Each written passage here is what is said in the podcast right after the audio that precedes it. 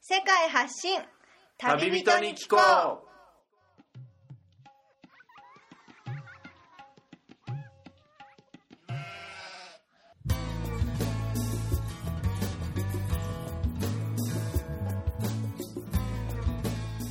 この番組は世界各地で出会った興味深い日本人の旅人にざっくばらんにいろいろなことをインタビューしていく番組です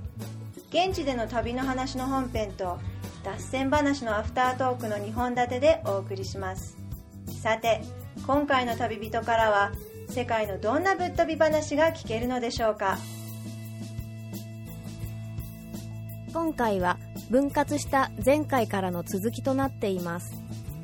前回をお聞きでない方はそちらからお楽しみください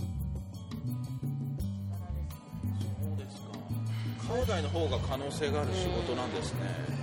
そうなんです必然的にそっちに出た方が舞台も自分の活動の幅も広がると、そうですねあーそれは確かに言えてますね、うん仕事によってはそういう職種っていうのはたくさん業界によってあるでしょうね、なるほどバレエにまず、取っかかりがない人ってバレエを見に行こうとかじゃあ、はいこ今度あの舞台を、ねうん一緒に見に行こうよとかいうきっかけがない人に、はい導入編としてじゃないですけど、はい今 YouTube があるじゃなはいいですか、はいはいはい YouTube でこれを見るとバレエの面白さが分かるよみたいなもしくは和子さんの所属してるチームだったりとか、はいえーでもなんだろう、はい最近皆さん忙しいじゃないですか、ええスペインとかでもそうなんですけど、え短くなってますよね演目自体があそうなんですか上演時間がそうなんですか なのであーとかって「白鳥の湖」全3幕4時間とかそういうのはもうないです、確ね、かにでも今の名前とかで YouTube で検索すると軽く出てくると、まあ、4時間丸々見なくてもちょっとあのダイジェスト版みたいなのでも上がってると、あと皆さん寝ちゃうと いうご意見もあの、ええちらほら聞くんですけど長くなりすぎるあとの寝ちゃっても結構ですあそうなんですねもう最初は最初はていうか私もこんなこと言っちゃ失礼ですけど、ええ私も寝ちゃうたりしますからね、観客側にいる時は、うん、そうなんですか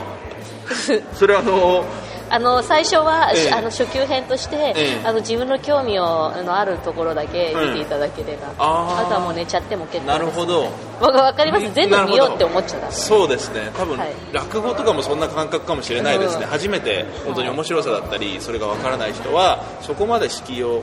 高くして、うん全部最初から最後までそうなんですよやってやろう見てやろうっていうんじゃなしに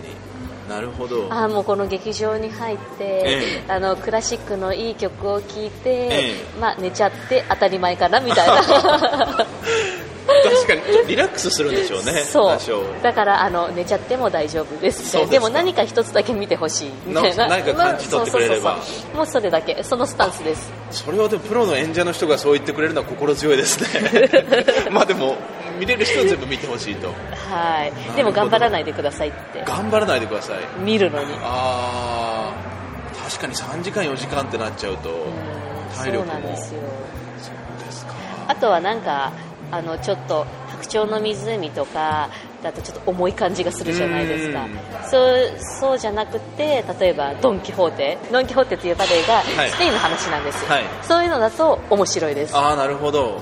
面白おかしく見れるものもそあうるでとすあの照明が暗くならない わあーあかそうりまいすうこともあるんですねずーっとなんか、うん、ストーリーストーリーがもっと面白いですよねそうなんですかスペインの、いまさにこれこそ昔のバルセロナを舞台にしたはい恋話なので、あーそういうのは面白いですそういうやっぱりあのヨーロッパの伝統だったり文化みたいなのが分かってる人にはあこれはこういうシーンだなとか日本に馴染みがない演目だったり、まあ、そういうバックボーンが分かってると面白く見れたりっていう部分はあるかもしれないですね、まあ、でもそれが分からなくても、まあ、ちょっとあの見に行ってみようかとかうん気軽に、うん、寝ちゃってもいいですと寝ちゃってもいいです本当にそうですかうん、本当にはいやっぱりその私もなんかぼちぼちこう教えとか始めてるんですけどあ指導者の方でたまたまにですよ本ええ当に本当にたまに、ええー、と最近の子は、えあの感性のある子が少ないですよえねそうですかでもそれってなんでだろうっていうとやっぱり、えあの YouTube で全部見れちゃうからなんですよね映像で生を、はいそう生を見に行ってほしい、ああ生の感動を味わってほしい、はい、良くも悪くも良くも悪くもやっぱりその生ものですから、ええ私もなんかこうあの踊ってますけど、えその日の体調ってわからないんですよねああなるほど調子のいい日もあれば、ええ悪い日もあるし、はい全く同じそのクラスウォームアップをしたのに、昨日はよくできたのに今日はとかうん、本来の実力がこんなそうでもまあそういうところでこうねよ良い日もあれば悪い日もあるそういうのって、うんあの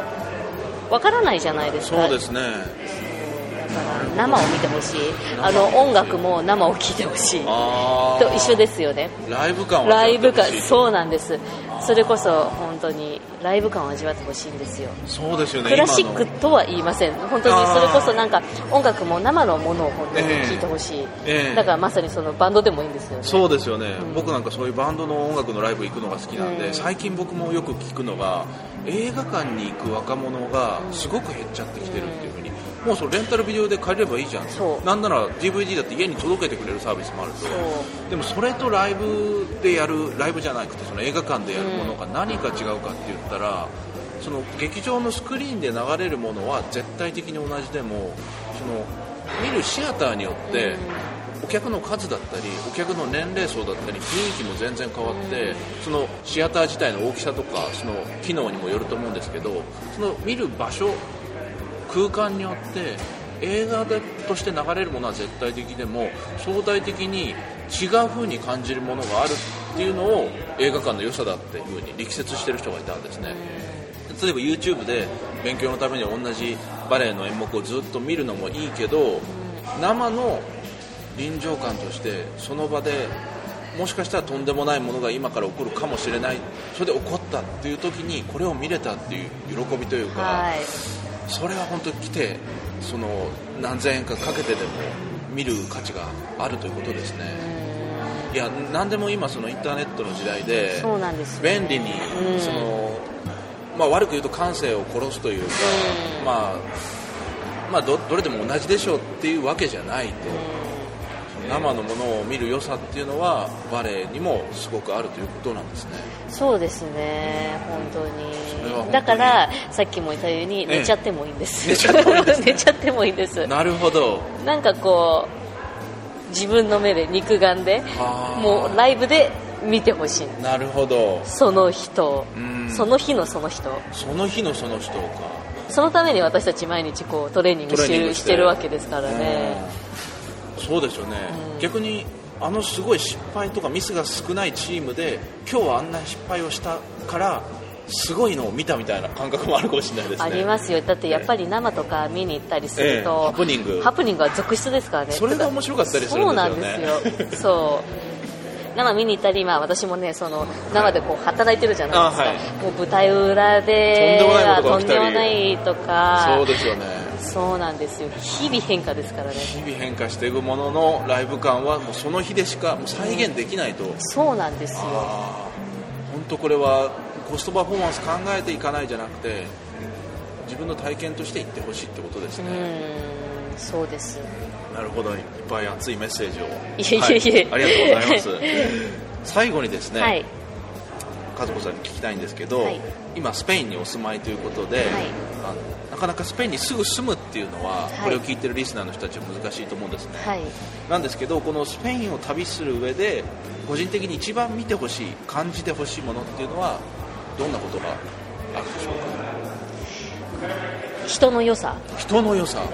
あー確かに温かいですよね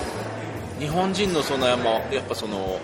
他人行儀というか、うんもう知り合ったばっかりでもそんな他人行儀にならずに親身になって近づいてきてくれるというか、それは人によってはラテンの人はありますねあとカリカリしてないですかカリカリしてないまあバルセロナはちょっとお堅い気質がスペインの中でもあったりするかもしれませんけど、他の場所だったりああそうですか 優しいですよね優スペしイいンです人かってあ本当にあそれを住まれても今なお感じるんですね、うん感じますねたまに日本の実家に帰った時とかの方がなんか全然誰も話しかけてこないとかそれの寂しさを覚えるじゃないですうんけどもそうですう多分ラテン気質が移ってきてるんじゃないですかもしかしたらそうです、ね、もしかするとうん、そうだと思います 日々スペインなのんかいねい意味でマイペースみたいあなーなるほど周りを気にして多分スペイン人もそうなんですよね周りを気にしてないんですよねなるほどでも今日あの今日この収録をする約束の時間には二人来てくれたのもちろんで すそれは もちろんですそれは相手が日本人だったら いやそんなことないですあそれはまあうん人によってですねそれはねそうですなるほどマイペースで人にそこまで左右されないとあー日本語で最近もう空気を読むとか、はいその特有のねそのはい周りに同調同調圧力なんて言葉があるようにあんまりそういうものに屈しないでそうです自ね分を貫くというか我が道行ってますよね行ってるんですか 大人になっても大人になってもいいでもいい意味でですよいい意味でですか、うんちょっとあのインド人とかそのモロッコ人みたいにビジネス上でももう期限を守らないとか納期を無視するとか、うんそういう意味ではなく、まあ、たまにそういうこともあったりとかそうですねあそうですかありますねまあ本当にもう今悪くもマイペースでマイペースですよ本当にまあそれがなんか例えば、この国が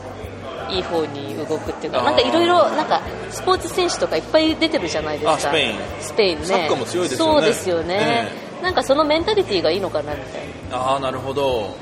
まあでもちょっとあのマイナス面で言ってしまうと経済的にやっぱりあそうですねちょっと難しいみたいに難しいはですね言われてますけどはいまあ、その辺りはちょっと本当に発展を遂げるような、ね、ものが生まれてきたらまたもう本当に返り咲くというか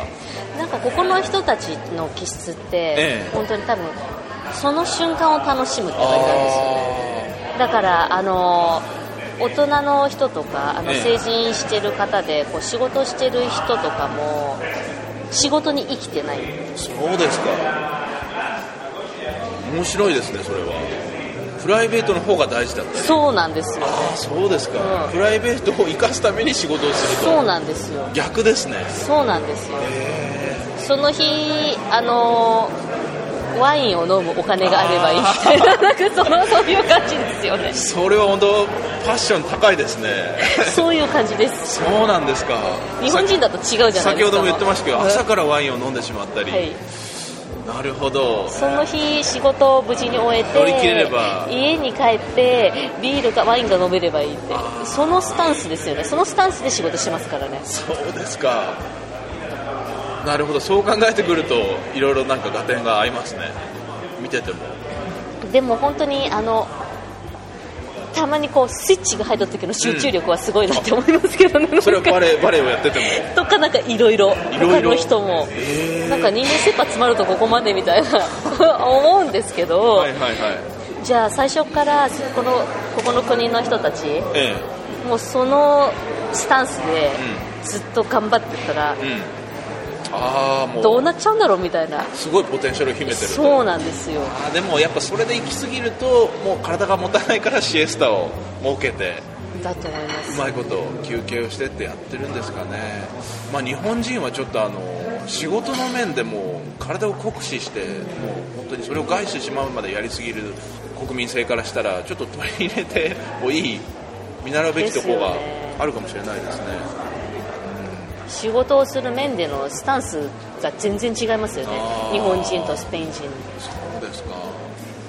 余暇の方を楽しむというかそうですだって絶対土日は休みですからねあ確かに そんな休んじゃっていいんですかってバ感ルじセロナ着いたのが僕も日曜日だったんですけど、はいすごい賑わってるイメージだったんですけど、着いて雨でさらに日曜日であこんな結構閑散としてるんだみたいはな、そうそう意外にまあでもそうなんですでもいい街ですねここはそういい街ですよ、ん本当に注意して過ごしさえすればそうです楽しんでねはパエリいアも美味しく食べれてワインも飲んではいお買い物もできるしそうですよね、あとバルセロナの本当にいいところは、は歩いてどこでも行けることですうん、ああなるほど結構小さくそ固まうでってすねコンパクトなので、はなんかぶらっと歩いてたらここ来ちゃったみたいなそうですよねそういう感覚の楽しいです街ねなそのので感覚もそういうのっていいですよねそうですこよね旅人の人にとってはあ面白いです僕も面白いですよね今日のここまであの地下鉄乗らないで歩って直接来れたりとかいろいろ見て回るものは歩いてる範囲でたくさんありますねそうですねそうですねいろいろなバルセロナの魅力を、ははいい、和子さんにお伺いしてきましたが、はい、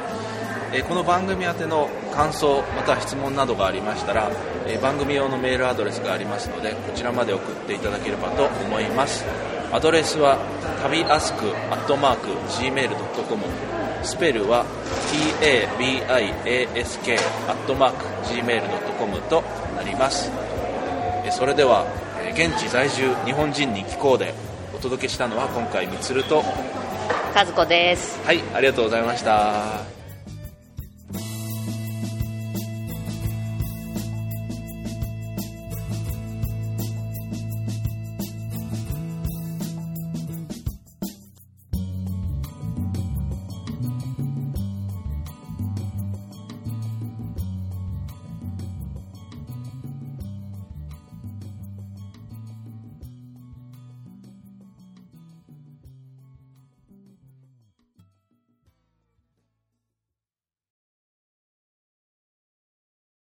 それでは本編の放送が終了しましたがこの収録してる場所に来る前にえ音楽堂ですよねカタルーニャの、なんかあの走ってくる人がいたんですね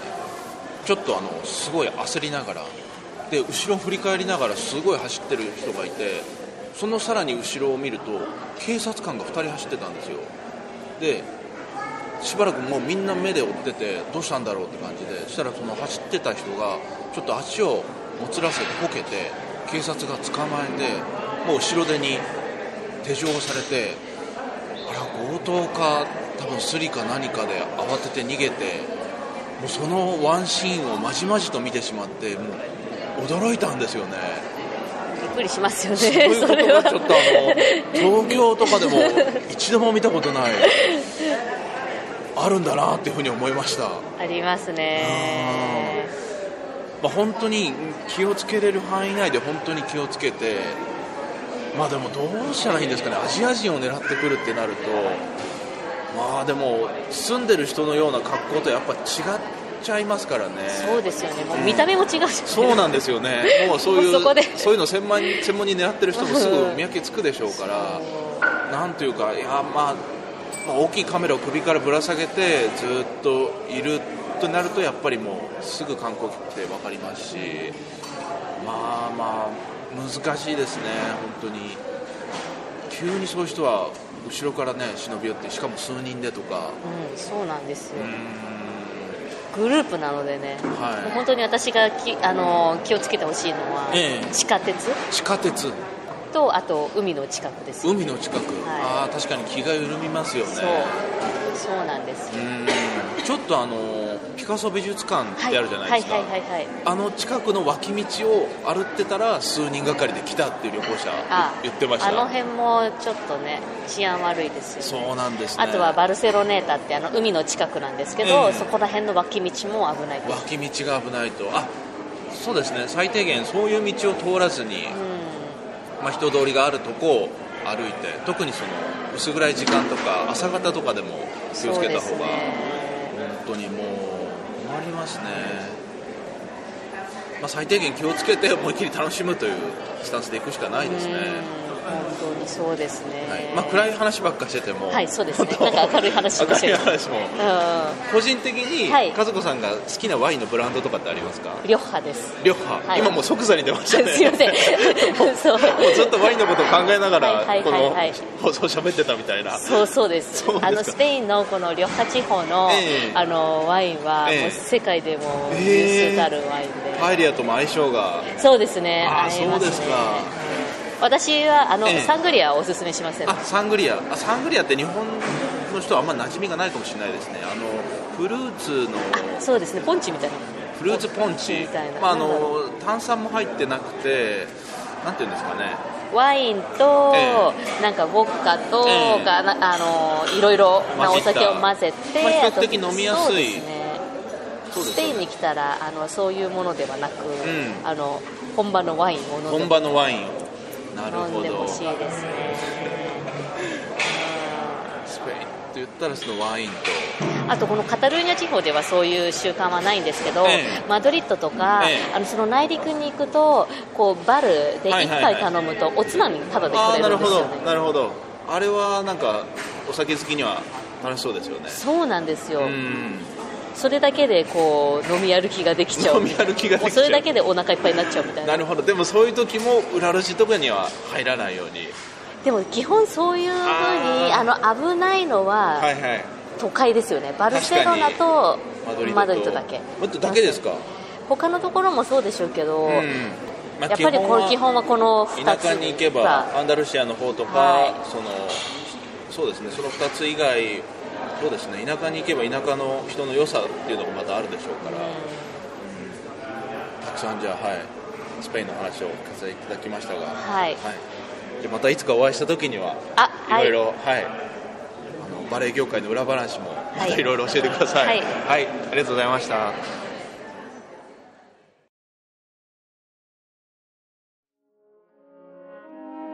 いつも番組をお聞きいただきありがとうございます。えこの度番組以外のお知らせができたのでお伝えしたいと思います。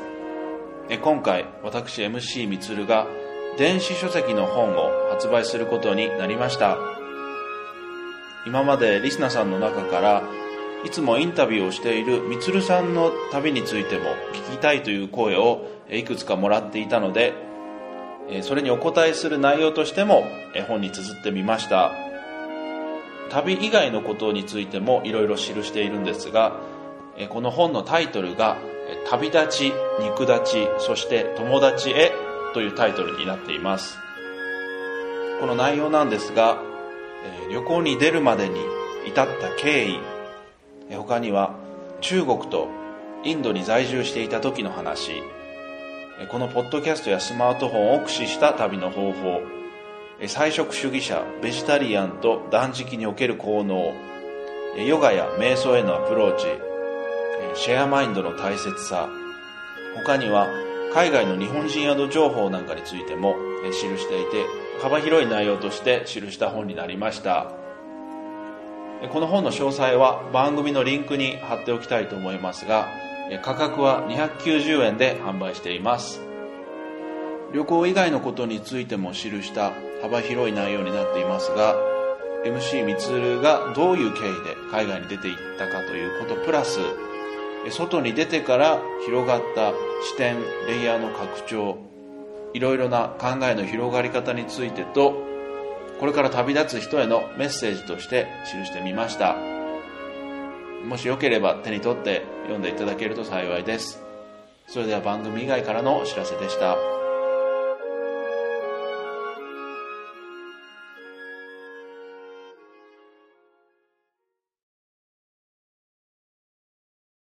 この番組はバックパッカーを応援するたびたびプロジェクトの提供でお送りしました。